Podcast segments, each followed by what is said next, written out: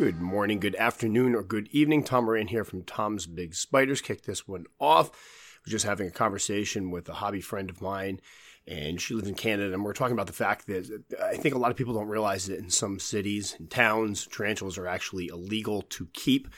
And we talk about the fact that uh, some of the information out there for places they're trying to ban tarantulas and trying to get them out of you know households and whatnot. They they use a lot of the information we produce that might be considered sensationalistic to support their claims. And anyway, I'm not going to get into that whole thing again, but we were, it was an interesting conversation and one that I think you know people need to be aware of because again, we've talked about before how in the hobby, I think there's a lot of resistance to people getting into old worlds, especially people that are new into the hobby, because that fear of a bite. And the big, as it goes, the, the fear is that somebody gets bit. It's a high profile bite. You know, God forbid somebody's OBT gets out and bites their kid. Next thing you know, it, it's on, you know, local news. Then it makes national news. Then next thing you know it, people, you know, politicians looking for something to attack are like, hey, you know what? These tarantulas in households are a huge problem. And we've got anti tarantula or anti tarantula legislation. So I think that's a big problem of it. But we don't look at the other side of it is that when we, you know, over exaggerate some of the dangers that come along with these guys, we could create a situation where people can use our own materials against us. So, anyway, what came out of this? Because again, I don't want to get on into that whole thing. I'm done with that, and um, you know, taking a step away and just worrying about myself from now on. But one of the things I, uh, that came out of it was this website that I, I wanted to share because it's supposedly, and I'll read the the original article as I click over, and this is, I believe, from a an English newspaper, British newspaper. A small glass tank in a British house is no place for a wild creature from the rainforest. A new website advises on what animals can and can't be kept as pets. Now, this is an interesting one because I think this is going to lead into my first topic today. I think there are some very valid points in it. It's if you're thinking of buying someone a pet for Christmas, and I really hope you do not, then this new website is worth a look. Put together by vets and other scientists, it ranks creatures by difficulty in keeping them at home using a ranking system called EMODE, or easy, moderate, difficult, or extreme. Research shows that 75% of reptiles and more than 90% of fish do not survive their first year as a house pet. Now, pause there. First, I read this and I was like, come on, you've got to be kidding me. That's kind of shocking. But unfortunately, I'm, I'm there may be some validity to it because I think about how many people, you know, in the tarantula trade, and we'll get into that in a minute, just pick up things and then either get bored of them or don't know what they're doing with them. So it's, I think those numbers are probably high to make a point in the article. But I do think there is an issue with people picking up exotic pets and kind of treating them like they're disposable. The fish thing, you see all the how many times you go to Walmart and they have the little betta fish and those, you know, the, the little glasses for people to pick up. And if you look closely, half of them are floating and dead. So I, it, I don't think the numbers are really that high, but it wouldn't shock me if they really were proven to be that high. One of the people behind the free website, emodepetscore.com, is biologist and medical scientist Cliff Warwick, who developed it to challenge claims that many animals are easy to keep. All too often, animals become premature victims of impulsive decision based on pet shop or forum recommendation, he said. Now we're mentioning the forums. Now, that's an interesting one because a lot of times they talk about pet shops forums and social groups like Facebook groups, usually you get it, you get so many people there that usually you do get some good information. Usually if somebody says something silly, somebody else is immediately able to shoot it down. Usually if somebody posts up a, a picture that displays, you know, bad care, usually there's a bunch of people that are going to jump up with their torches and pitchforks and skewer them for having bad care. So I find that odd that they're putting that in there. Behind the frontage of much of the pet industry resides a network responsible for incalculable animal suffering, ecological harm, and public health and safety concerns. Again, this could be a whole podcast unto itself. The impact of pet trade on you know wild animal populations. I I get a lot of animal related articles on my Google. I, I said this a million times. I get Google on my phone, the Google News, and I it's kind of catered to my likes. I get a lot of stuff about animals being caught being smuggled in, and it's it's heartbreaking sometimes because a lot of times it is the pet industry. So I do think, you know, again, legitimate concerns there. Elaine Toland of the Animal Protection Agency said, "Never buy a pet as a present. Animals deserve more respect." And and I agree with that for the most part. I've, I've heard instances where people's mates have gone out and pick them up. Like, uh, and this happens usually right around Christmas time. I get a couple emails. Although this year I think I only got one where somebody's mate bought them the spider they'd been admiring, but in many cases they get the wrong one and they end up with a spider that they weren't ready for or didn't think they were ready for.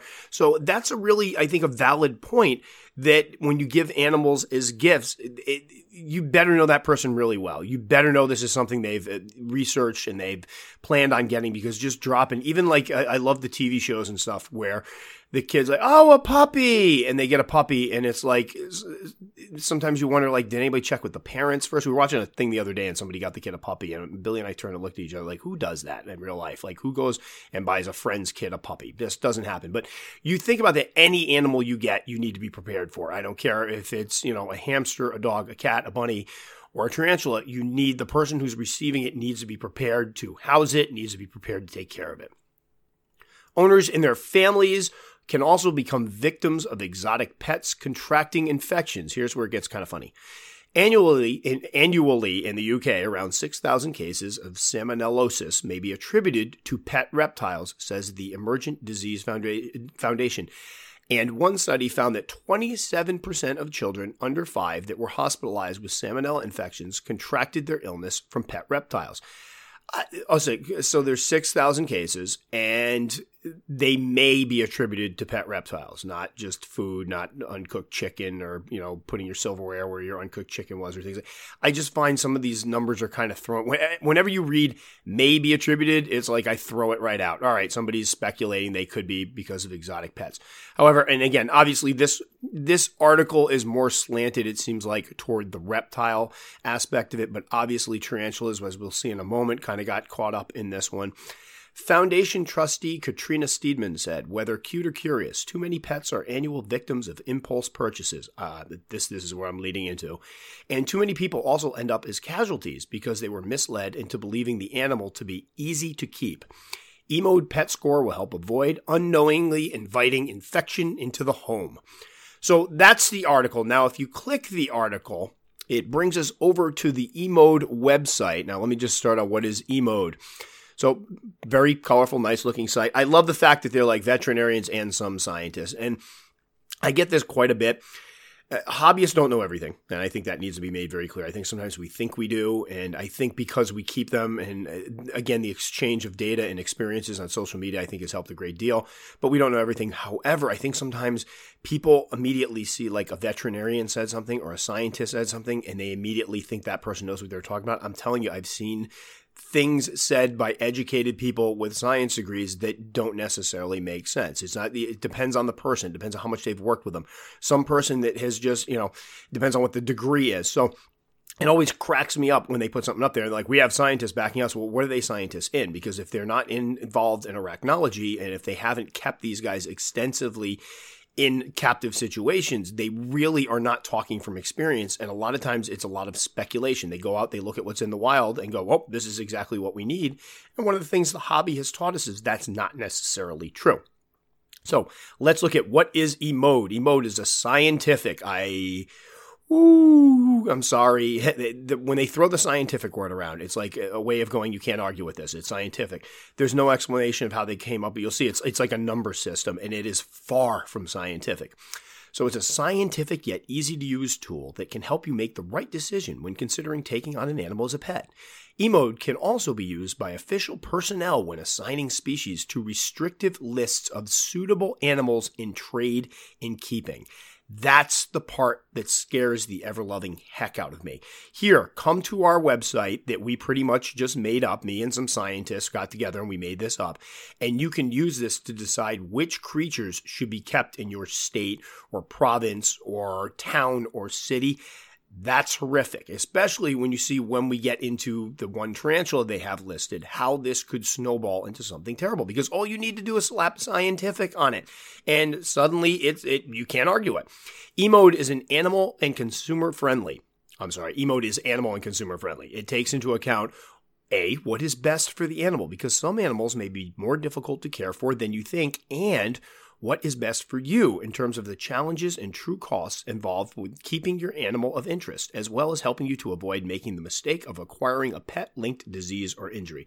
So again, a little, they keep throwing disease in there. And obviously nothing will get, you know, people freaked out more than going, oh my gosh, you could catch a disease from your animal. There's been a string of articles lately of people who have, it's been horrific. Like they've had to have limbs amputated. One, I believe, died because they got kissed by their dog. Now, I'm a dog owner. I have four dogs. I love my dogs. And you read something like that and you're like, oh dear, that's not good. And it obviously gets, it's very lurid and, and, and horrific to think about my dog could kill me because we love our animals. So anytime you put disease in there, it's going to get people's attention. So obviously they're going the disease route here. Now, I, I won't go through the entire site, but there's kind of a FAQ area where you can tell people have called them on these types of things.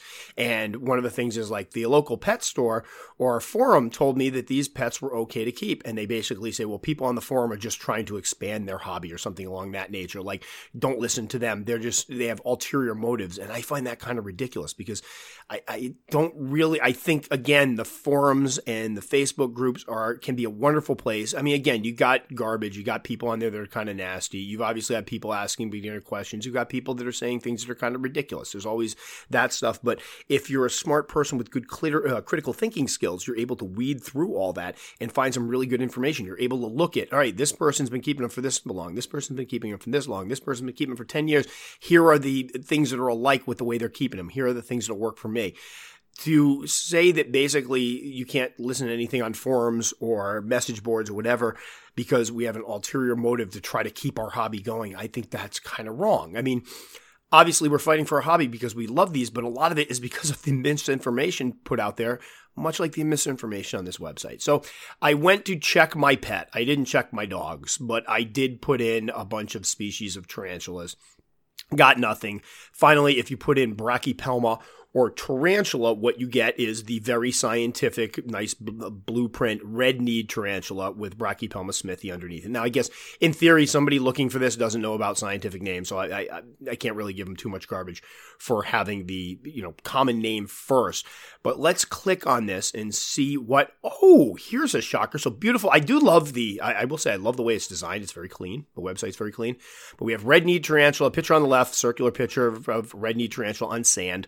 Brachy Brachypelma smithi and your pet score is difficult. Now, here's this. Now, again, they've already positioned this website as being like scientific so that and and basically said flat out that people who want information like about local laws and stuff can consult this website to decide whether they should ban stuff which again freaks me out your pet score difficult it's in like an orangey red what does difficult mean? Providing appropriate care for such animals is unrealistic for most pitcher, people.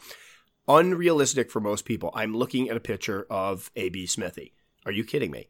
They are one of the easiest things you can keep. Now we can argue all day long about what constitutes really good. Like there's a big discussion now about the fact that we have these barren Spartan enclosures and a lot of people are starting to find the more stuff you put in them, like the more fake foliage, the more things for them to kind of hide behind and roam around, you'll, you'll see them out more we're not going to get into that.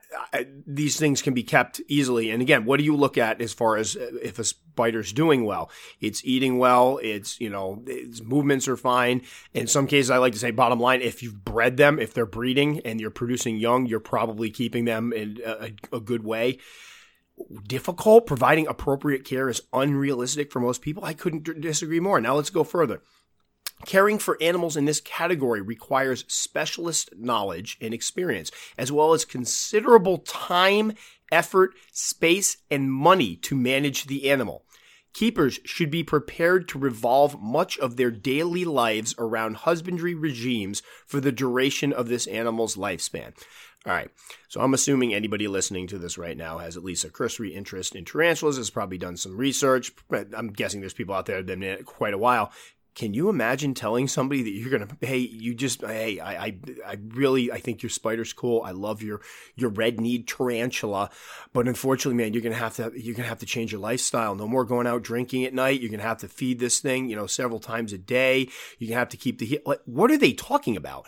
They are not difficult to care for. It's one of the reasons I love them as pets, and one of the reasons I recommend them as pets to people who are just getting into keeping pets because they almost. I don't want to say they thrive on neglect. That's a terrible message to send. But considering how many pets out there you have to constantly clean, you have to feed daily, you have to clean their water daily, you have to maintain them daily, take them out, walk them. These guys are happy in some cases if you leave them completely alone, keep them in the dark and drop in a cricket, you know, every two weeks. That's that's the level of care we're talking about for a lot of these guys, especially something like a red knee tarantula. In addition to initial purchase and setup costs for appropriate housing and husbandry, which may be far greater than you are given to believe, and finances needed for ongoing husbandry maintenance needs, you must also budget generously for veterinary care, both routine and wellness, and emergency medical care in case of injury or illness what? Like, no. And, and again, I got a funny feeling this is just their all purpose. Like when you get difficult, and I've done a couple animals and they all seem to come up difficult or extreme. I'm going to throw that out there as well. I think this is just their kind of catch all, like, oh, difficult animal, here's what you got. But it, it doesn't apply to tarantulas whatsoever, which makes this quote unquote scientific website rather ridiculous.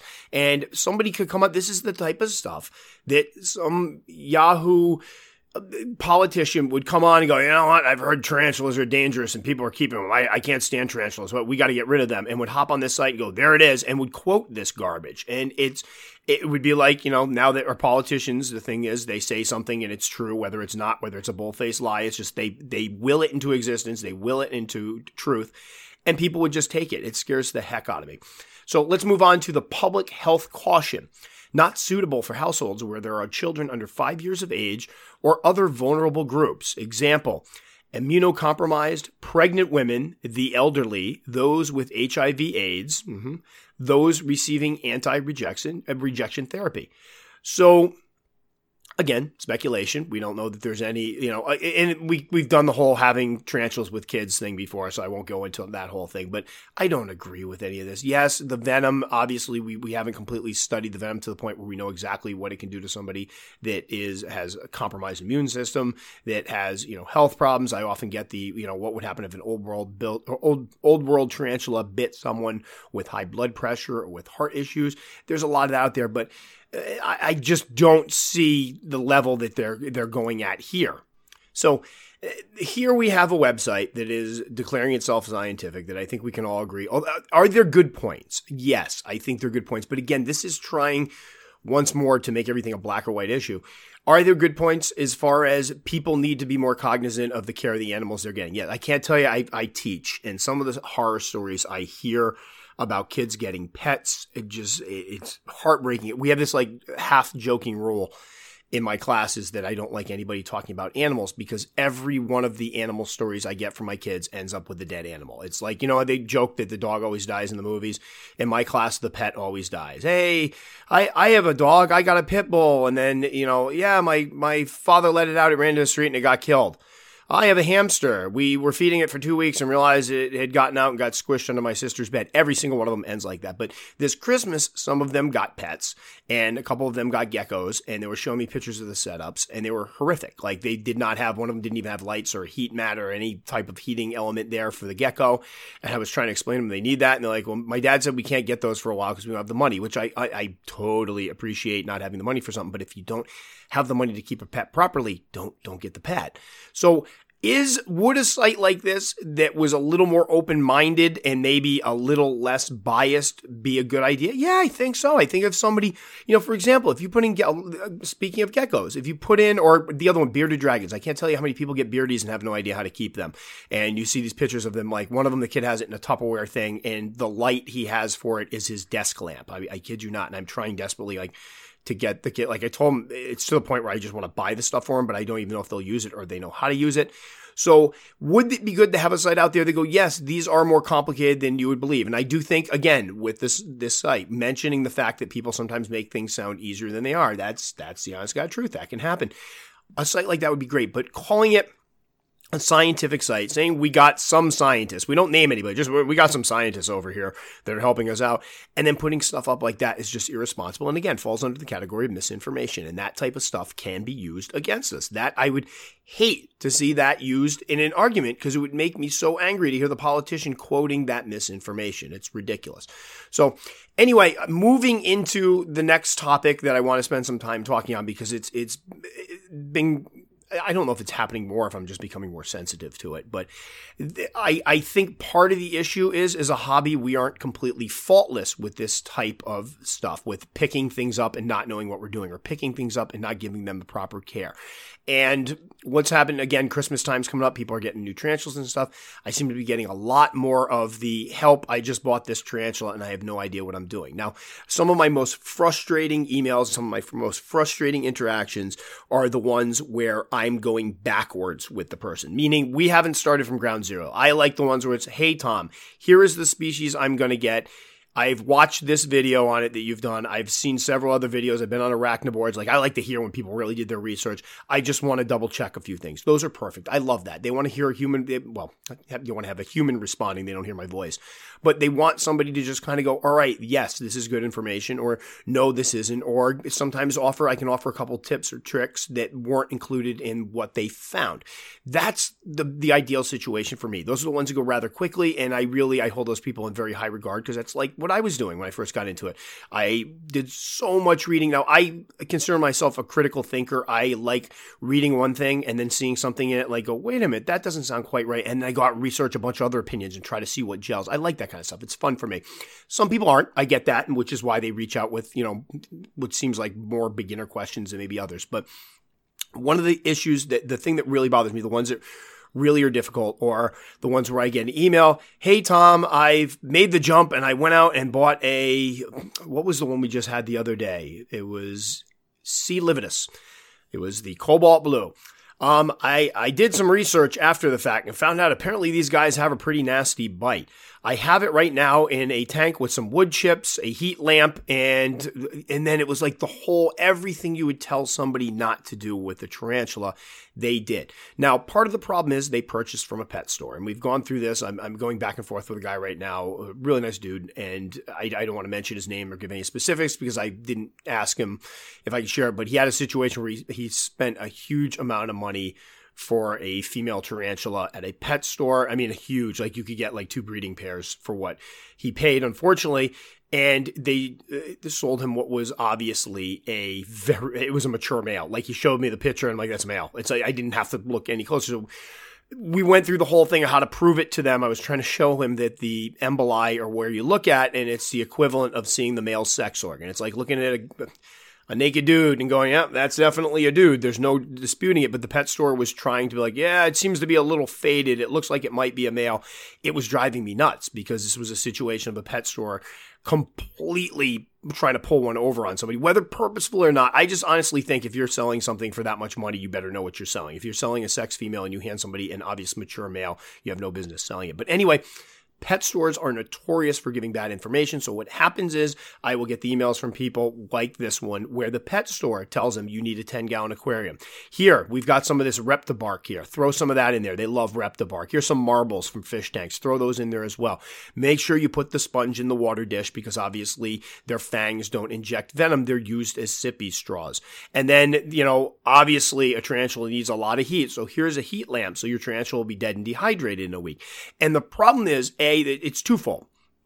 A, they've just purchased this stuff and now they realize they just spent like 40 50 one guy had spent $75 worth of stuff. I believe it was around 75 $80 worth of stuff that he didn't need. And now some guy's telling them you don't need that. So they start arguing with you a little bit. And it's like well no my house is only 72 degrees right now. They told me it needs to be kept at an ideal temperature of 85 now it's like we're going all the way back to tarantula 101 in a series of emails because I don't want the tarantula to die. So I can't just sometimes say what I'd like to say, like, you know what, dude, go do some research. I feel like if I don't speak up and say something now, then he's going to end up with a dead spider. So these are the ones that frustrate me the most because here's the deal. It, that individual, and, and, and I get how this whole thing works. A lot of times it's people that you go into a pet store, they see a tarantula, they're fascinated by it, they weren't planning on getting it, they grab it, but that's the problem If you see an animal and you become interested in it, you start reading up on it. And this is where it, it becomes frustrating because it doesn't take much to go out and look up this type of stuff and find good care. I, I, mentioned before the running joke where people will go on, I'll, I'll do one of my videos and I try to hit every single angle in my like husbandry videos. Like this is what I see, this here. I, I give tips, everything I can think of possibly while I was raising these guys. It might be important for somebody to know. And I'll get people go, man, love the new video on blah, blah species. Can you tell me how to keep it? And it's like, are you kidding me? So I do think we have a problem, and it's in any hobby, but it's I'm seeing a lot of it lately with people coming in, they get interested in tarantulas, they jump right in, grab one immediately, and don't do their research. And we've talked about before that once people start getting some experience in the hobby, you can go out there and pick up spiders. You you have enough familiarity with the different ways to keep them that it's not difficult to go out and pick up a spider that you haven't done a lot of research on and quickly know how to set it up correctly. I've done it myself where I've seen something, I pulled the trigger on it, but I know where to look immediately for the correct information on it. I know there's only so many ways to set them up. But when first getting into the hobby, we don't have that skill set. We don't have that toolbox we can fall back on. And it's important, it's crucial that we go out and do the research before we get the spiders. So I've had people ask me before, Tom, have you ever gone out and impulse bought something? And there's been a couple times where I've, again, picked stuff up that was like, all right, I'm on the site. Like, I've heard of this one before. I love getting spiders that I don't know a lot about because that's fun for me now to do all the research and I can do it rather quickly. But again, this was way into my quote unquote career keeping tarantulas. This is after I'd been in the hobby for quite some time. First, when I first got in the hobby for several years, there was a lot of forethought before I picked up anything, a lot of research. The closest I ever came, I just did a video on Chilobrachys fimbriatus, was when I first got into the hobby, I was on Jamie's uh, website and they had a fimbriatus and I saw a picture of an adult female. I was like, this thing is stunning. And I dropped it right in my cart. And I'm like, you know what? Let me just get it. This will be fun. And luckily, before I got it, I went and did a little research. And it was soon apparent that I wasn't ready for this spider yet, at least at that time. And I can say pretty, you know, that was when I was still arachnophobic. That would not have been a good purchase for me. So luckily, we took it out of the cart. I got something else. I forget. I think it might have been a Aphonopelma schmidti, which is now Aphonopelma chalcodes but uh, uh, completely steered away from it. So I yes, I've been there. I get the temptation. I totally get what it's like to see something. Sometimes you're like, oh, should I pull the trigger? I'm afraid they're going to not be there. Eh, but always wait. Do your research first. And I think eh, the majority, hopefully the majority of people listening to this, if you're spending this much time listening to me talk about tarantulas, you probably do this already. But there are going to be, I'm, I'm, starting to get some new folks in with the podcast. I know for a fact because they're, you know, asking me questions and telling me on YouTube and stuff that they don't have a lot of experience. So we want to make sure we, we catch them too. But do your research before getting anything. I think that's the trick of this hobby. And I think for a lot of us, it, it's the most fun part of the hobby. For those of us who get into it, part of that fun is the research, reading the papers, reading, you know, going out there, finding little nuggets on arachnoboards, on the forums, on the Facebook groups, on sites like mine or even other people's sites, Mike's Basic Tarantulas. Gather that information, put together a little dossier on them, put together a little profile, know what you're getting into, know what you got for temperament, know if they're moisture dependent. Do your research before you get, you know, a, an arboreal. Realize that you have to put coverage in there for them. You can't just drop in a stick. I see this a lot. And we talked about how to set up enclosures a couple episodes back, but know what you're doing. Have a basic idea what you're doing before you pick stuff up. Because again, that site that we just went over, although it may be ridiculous, although I think we can probably point to the fact that it's kind of BS, especially with their, you know, scientific data it still has some valid points. There are there is a huge issue in the pet trade of people just picking stuff up and either discarding it later on or having it die in their care because they didn't do the proper research. They don't know how to care for it. And I do think that extends right into the tarantula hobby. I do feel like that's a problem. I could show many. I could go into my email right now and read many examples. And again, I want to make this clear. I'm not judging. That's kind of what I'm here for now. It's it's what I do, but it does get difficult when somebody goes out there and already has the thing picked up already has it set up and now I'm going backwards going take the heat lamp off. Well, I, I had to pay $35 for this heat lamp. Well, you just paid $150 for a $20 spider and you're going to lose that spider if you don't take the heat lamp off. Take those wood chips out of there. But they told me these are good and in the wild they walk on wood chips they don't particularly like wood chips. Take the wood chips out, get some cocoa fiber topsoil, things of that nature. You go back, it, it turns into this big, long back and forth that takes a lot of time. And it, besides being inconvenient for me, that's not really what this is about. It's unfair to the animal to have to go through that. Uh, the other night, I received an email from somebody that wanted me to check their setup. Now, luckily, they had the, and again, I appreciate this totally. They had a setup, and I think they had read some things that made them think the setup wasn't correct. Well, the setup wasn't correct. It had a light of uh, basically one of the lights you put on like a snake, and it had a heat lamp, and it had a heat rock. I haven't seen that one in a while because the pet store that sold it to him said you need all these things because your tarantula needs to be kept in the 90s. So luckily, they had done some research beforehand. I think what happens is people get in there with the pet stores and they go, "Oh, these these it's a pet store. They must know what they're talking about. I must have read some bad information."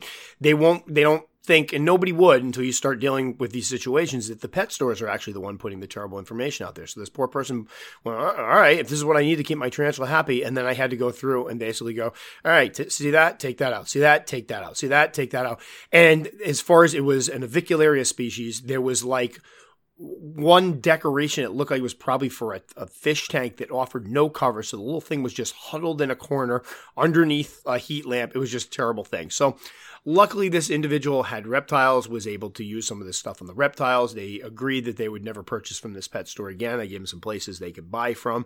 But it happens all the time. And i think a good deal of it could be prevented. Again pet stores are going to try to sell you a bunch of useless crap. That's what they, a lot of them will do. But I think if, people do their research beforehand, talk to people beforehand. You know, there's I've literally had people shoot me messages while standing in a pet store. And then one of them got really funny because I was literally going back and forth with the person sitting there going, no, that's completely not true.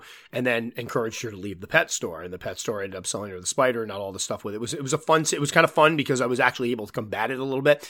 But reach out before if you go in there, you see a good setup. Uh, worst case scenario, the, the tarantula gets bought. I know nobody likes to lose out on good deals, what they perceive as good deals, but you'll be better off. The spider will be better off if you do your research, you know, or do a little research before you pull the trigger. So, in other words, does my tarantula need a heat lamp? And, and the problem is, I get some people wouldn't even think to do that. But if you've done even a little bit of research on tarantulas before you went out to the pet store to look for one, you'd know. And I know some people are the ones that are just impulse buying, and those are the ones I don't fault too much. Although, again, impulse buying pets, you should be, eh, I don't know.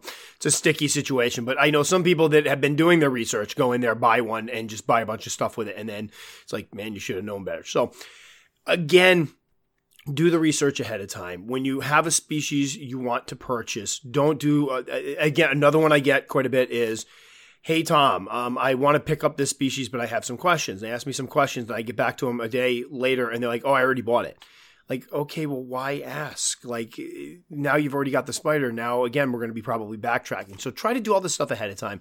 Do your research there the majority of species you see out there if you see them in one place they're going to be in another. We get a lot of uh, especially in the united states for folks out there that are in other countries feel free to chime in how the trade may differ over there but the united states a lot of our stuff is imported in from europe so when suddenly you see like i don't know Phormictopus species green you probably find that a lot of people are going to be selling Phormictopus species green because a bunch of them just came into the country so Unless it's one of those ones like H. chilensis, which they can move very quickly because everybody's looking for them, or Ecampus striatus is another one I can think of that people tend to freak out when they come out. Eh, no, they're going to be around a little while, so take your time, do your research, whether it's before you get one, whether you just saw one in the pet store, ask some questions. This individual that contacted me with this recent thing with the being sold the mail, I'm glad he reached out because I feel terribly for the guy because he's he went in there and he's going by what they say. Obviously, he knew something was up because he shot a thing out and said, wait a minute, what does this look like to you? He obviously, you know, afterwards probably looked up pictures of the males and went, wait a minute, this big fuzzy spider is not a female. But uh, try to do that ahead of time. If you have questions that aren't being answered, feel free to reach out in the forums. And again, I know sometimes they can be kind of inhospitable, but uh, you know, always you could reach out to me. Some there are some good ones out there, good groups where they don't tend to destroy people for asking silly questions. And then sometimes, like if you ask a silly question, somebody there is going to answer it for you. You might not like the answer. At least you'll get the answer. You might get yelled at, but you know, take it, say thank you very much, and walk away. And at least you know what you're doing. But do get do the research ahead of time. Know what you're getting into. Don't just go out and impulse buy species and then go try to figure out how to keep them later. Because when it, it oftentimes it ends up with the spider being stressed out because it involves a new rehousing. It involves removing a heat lamp or a heat pad or substrate. Have all that stuff done ahead of time. Be a responsible keeper. Don't be one of the people that's mentioned, like in these articles that we just read, that are picking up animals and not keeping them properly.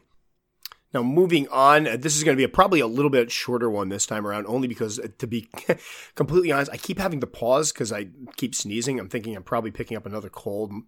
Uh, it's not been a good year for sickness. I think part of it's my job stressing me out. But anyway, I'm, I'm trying to in between not like snort or sniff or, or sneeze. So it's kind of making it a little more difficult. I keep having to pause. And plus, I have the dogs in the background, which should end pretty soon because we picked up, we're getting an, another computer and that one's going to be my main computer downstairs, which is going to allow me to do a lot more with the camera work. It's much more powerful than what I got. But what I'm going to do is put this computer up in my attic, which is much more quiet. I, that's where I shoot my intros, and I'll be able to do the podcast up there with no, hopefully, dog snoring, farting, or whatever in the background. I know it's going to be a loss, but I, I, use a I have a filter that allows me to take most of that stuff out. But it always it, it's tough concentrating when you can hear a dog going in the background and wondering if people can hear that and think it's me.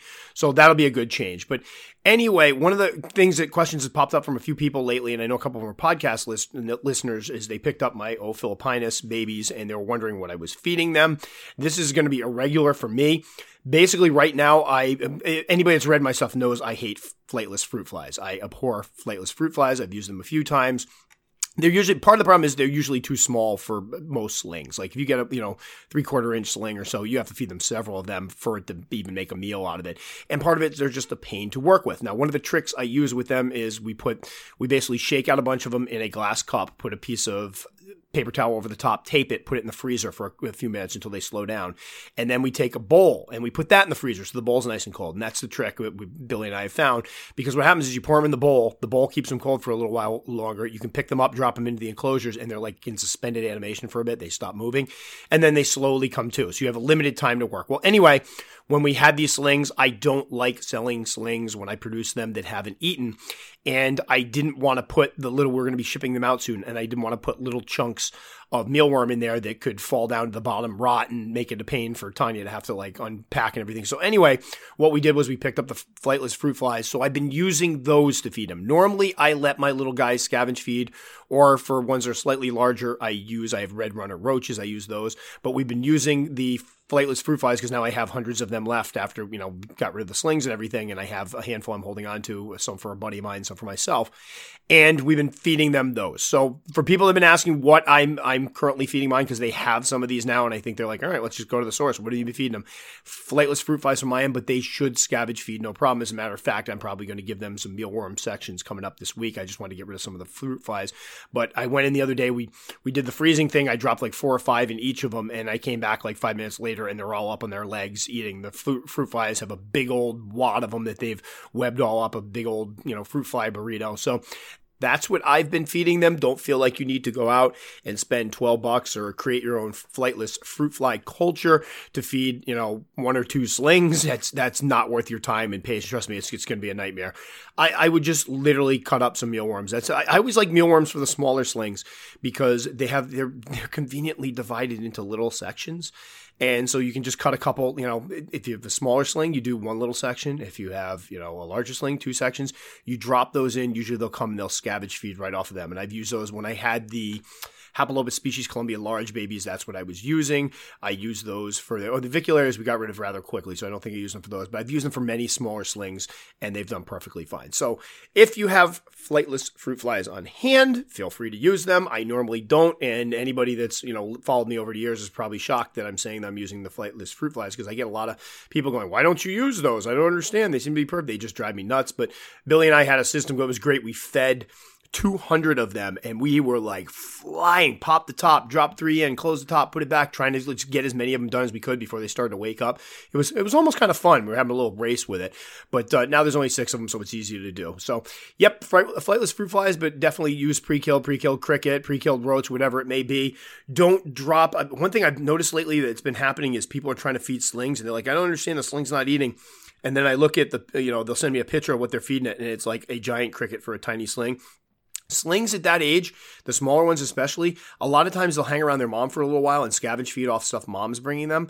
And when you put something in that's big, they're not going to treat that like it's a food item. A, it's going to be too big for them to take down.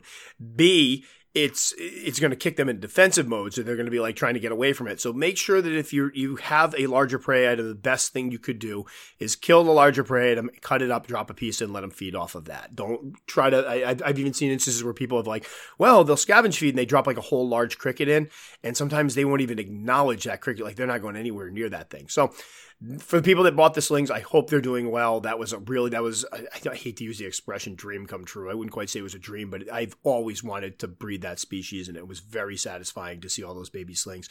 Very time consuming. Very you know Billy and I were looking at at one point like why do we keep doing this because it takes a lot of time. But I do enjoy the breeding thing. I have to go pair a what are we doing today? Well, I've got my Bumba caboclas I'm going to try again. Last time the female the male spent an hour creeping up to the female. He touched her leg, he stroked her leg, and then she tried to eat him. So it was like great. So we split that. They, she didn't get him. I was right there.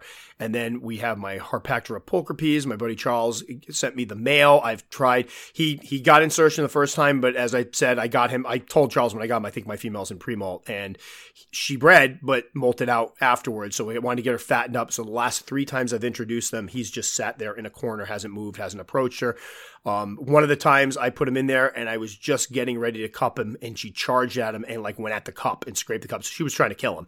So now I'm a little worried about that one because I, again, I hate, I don't do breeding loans. I don't like doing breeding loans at all usually because I, I will feel responsible if I don't get a sack. I'll feel terribly if the male gets eaten and I don't get a sack. And luckily, well, unluckily for Charles, he's a buddy of mine, so I felt okay taking it. But uh, hopefully, I really want to get a sack and be able to say, hey, his guy did it. So we'll be trying that again later on. That's what's going on today, shooting some videos. But anyway, I did have one more anecdote I wanted to share. It does not involve a tarantula, but it does involve one of those humbling experiences where it allows me to remember what it was like to just get into the hobby. And again, I feel like uh, I'm pretty good at this because I do, again, coming in as an arachnophobe, coming in as somebody that's kind of a worry wart. When people email me, I'm really nervous. My tarantula buried itself and I'm afraid it's dead. A lot of people get upset, be like, oh my God, it's pre-molt. I get it. I remember that. I still remember the feeling of my little LP sling burying itself. And I had read a million things saying this was normal, but my God, was I freaked out until it popped back up and threw its old molt out and was bigger. And it took a while for me to get the hang of that. But I've gotten used to it with tarantulas. However, obviously, I have I keep a, a, couple other exotic pets, and one of my favorite is my Scolopendra dehaani. My was it Vietnamese giant tarantula? Vietnamese tarantula. I'm not good with the common names again, but it's my centipedes. I love my two centipedes. They're big. They're. I, I was telling Billy. I think one of the reasons I like them so much is with tarantulas. There used to be this sense of awe, almost. I don't want to say it, not fear, but awe. Like my lord, these things are big. My lord, these are kind of like intimidating. And none of that's there anymore. I don't even see them. I mean, for somebody who spent their entire life being terrified of, of spiders, it is neat to look at a spider and be happy. Like it, it's it's something that causes positive thoughts now. I love them. I, same way, I'd look, not quite the same way, but along the same lines of I'd look at a dog or a ferret, even like, oh, look at they're how cute. And the the honey it's there's they move differently they're quicker the way they hunt is different the way they just wrap everything up and i just love watching them hunt. Billy i don't want to say can't stand them it's not that she can't stand them but i think they really freak her out. Like with me that I love that feeling. I love the fact that this is something new and, and it's a it's a different you know set of rules. Even like I, I learned when I was rehousing them that if you put them in water, they basically stop moving. They go into like this little survival state where they close themselves and they stop moving. I guess some people use this technique to sex them and to move them. I had no idea, and somebody had to correct me. I felt like an idiot because I put a video up and they're like, "Yeah, the reason why it's not moving is because it got wet." And they're like, "Oh, I didn't even know that." So I'm a total novice. I'm a total beginner when it comes to these guys. Although I think they're doing well, and again, I research research. I talked to people. I talked to a buddy of mine for putting, who used to be on YouTube, good guy, I believe going for biology, very smart guy, beautiful videos, and helped me a little bit with them. But what happened recently is one of them buried itself, which is again they do that, and I read they're kind of like spiders with the whole pre-molt thing. But it been it literally has been gone for like four months, and you know when I don't know if anybody's ever had this happen before when something dies and you look in the bottom of the enclosure and you can see like an outline of where it had died and kind of like decomposed. I held up. I'm looking for any sign of life for this thing, and I'm holding it up, and the the two things are the two containers I have them in are right next to each other, and uh, every every couple days, I take it down, shine a flashlight in. There's no hole that I can see. I lift the cork bark up. There's no hole. It's just under the ground, and I'm seeing no movement, nothing. Then the other one, a couple months ago, does the exact same thing disappears, stops eating. So, as much as I realize this probably means this is natural, again, I've read that they can have longer premolts just like spiders. I'm freaking out again. I'm like, should I? I almost took one of them out into my garage and dumped it into a bigger container just make sure it was okay. And I'm like, no, I can't do that. That would be the same thing that I tell beginners not to do with tarantulas. So I wait, I wait, I wait, I wait, I wait, I wait. And starting to be thoroughly convinced that I'm going to have to make a video chastising myself for somehow killing these things. I can't figure out what I would have done wrong. I kept the substrate moist, I had a place to hide, they were eating great, but I'm starting to second guess myself.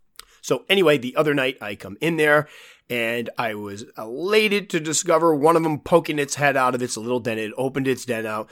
And at first I thought it was the second one that had gone under because one of them had been under for about four months and the second one had only been under about two months.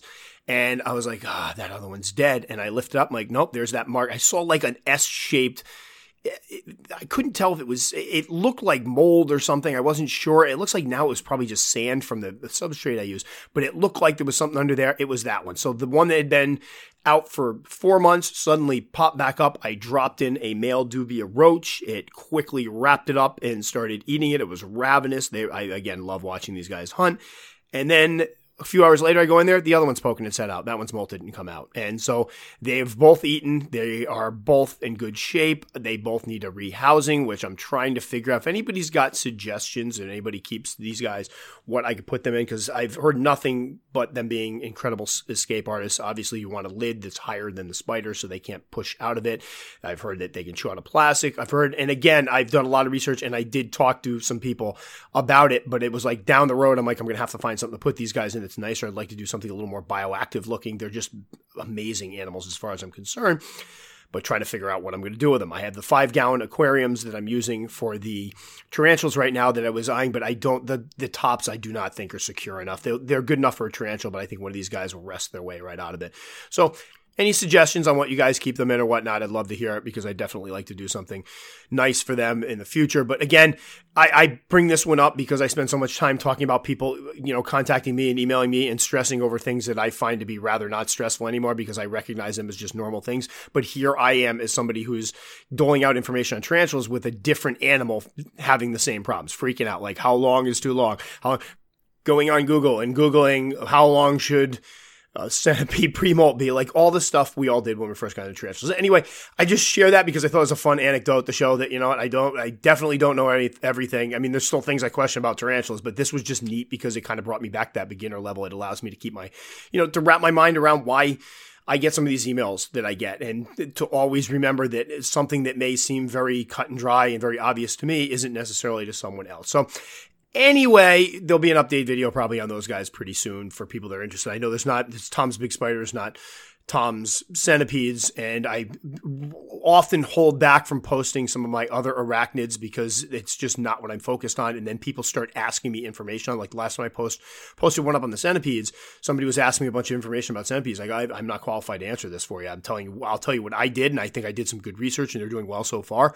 But I, I would talk to somebody that actually keeps them, has kept them longer, and knows what they're doing. So uh, it's one of the reasons I refrain from doing. it. I just posted up a scorpion video a little while back and people were asking me scorpion questions and I kept deferring. They're like, but yours are doing great. And I'm like, yeah, but I don't feel like I have enough experience to really talk about this yet with any type of authority, any sense of authority.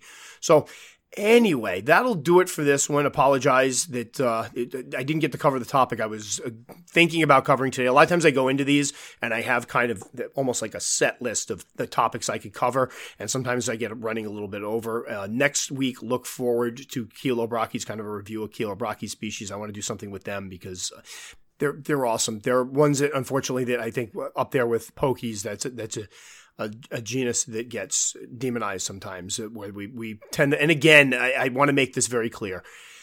There, there is, they obviously have, you know, potent venom. There obviously, there, there can be a risk there, but I think we can drastically minimize that. And I think sometimes it's over exaggerated. So I like to kind of get to like, all right, here's the truth of it. Yes, this can happen, but more often than not, this is what happens. So anyway, just did a rehousing of my Chilobrachys fimbriatus. I've had a lot of people asking me about the other species.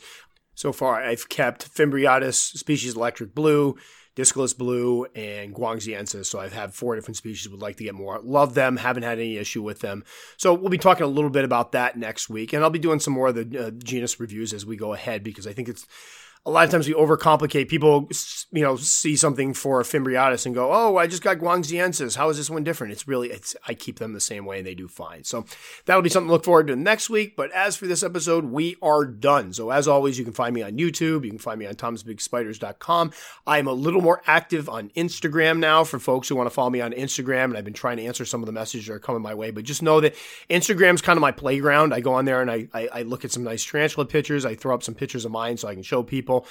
And it's kind of my like, it's what I do like before I go to bed or something like, oh, let's throw a picture on Instagram. So eh, YouTube is still probably, and thank you. Oh, by the way, thank you for all the people that have been shooting off comments on YouTube. They've been picking older videos and dropping stuff. And hopefully you guys can attest to the fact I'm jumping on them pretty quickly because what's happening is I'm on there answering all my questions and all my comments. And all of a sudden something pops up. Hey, Tom, you told me to try this. So I've been trying to make sure I get on those very quickly. So thanks for that. So anyway, that'll do it for this time. I will catch you guys all next time.